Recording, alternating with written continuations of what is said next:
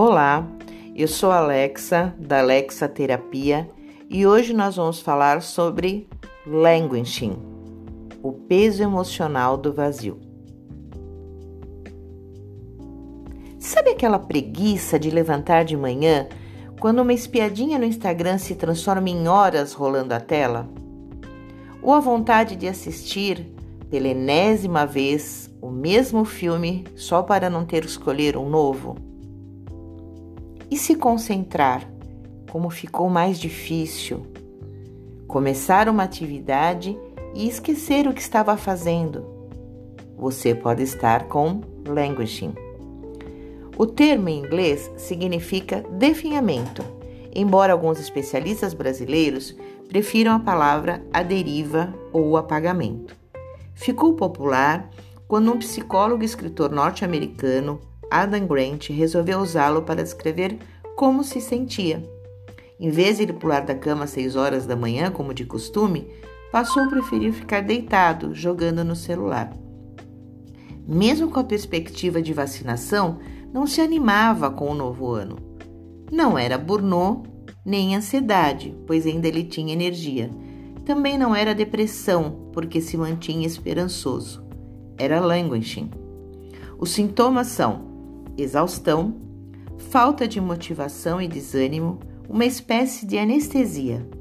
A conclusão veio num texto publicado no jornal e viralizou. A palavra é perfeita para descrever o estado esquisito em que nos encontramos.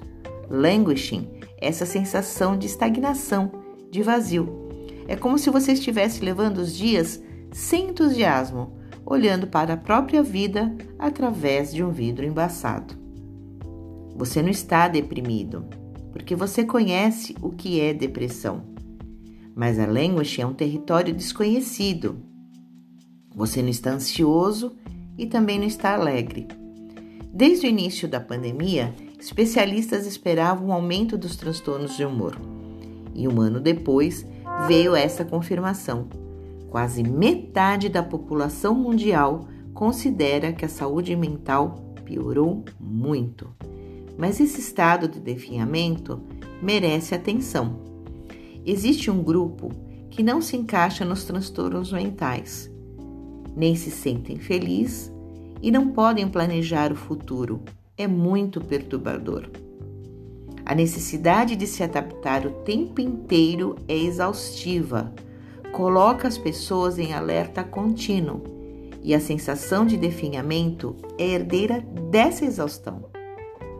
As nossas emoções são ativadas através de neuropeptídeos, moléculas que alteram nossa frequência e a bioquímica, e através disso, qualquer sentimento faz com que o nosso organismo responda a essas alterações. E como sair disso? Primeiro, nós precisamos aprender a identificar as nossas emoções. Só que isso é mais difícil nesse estado de definhamento mental. Conhece-te a ti mesmo. Lembra daquela frase filosófica? O autoconhecimento é necessário. A pessoa definhando não apresenta nem reação negativa, nem conhece o que é estar mal porque na verdade também não sabe o que é estar bem. Se a pessoa sabe que está mal, é ótimo, ela vai atrás de um tratamento. É como disse o gato em Alice do País das Maravilhas: se você não sabe para onde ir, qualquer caminho serve. Uma maior profundidade no conhecimento das nossas próprias emoções é impossível se você não consegue administrar o caminho a seguir. Então, Um nome ao que sente. É raiva? É rancor? É tristeza? É alegria? Ao fazê-lo, você já está no caminho. Analisando o que você sente, o impacto direto no seu corpo é muito mais fácil. A pessoa em language, ela perde a conexão social. Ela não consegue, com apatia, entender o que o outro está sentindo e por isso fica muito mais difícil procurar um tratamento a um terapeuta. Mas lembre-se, você é que faz a sua cura.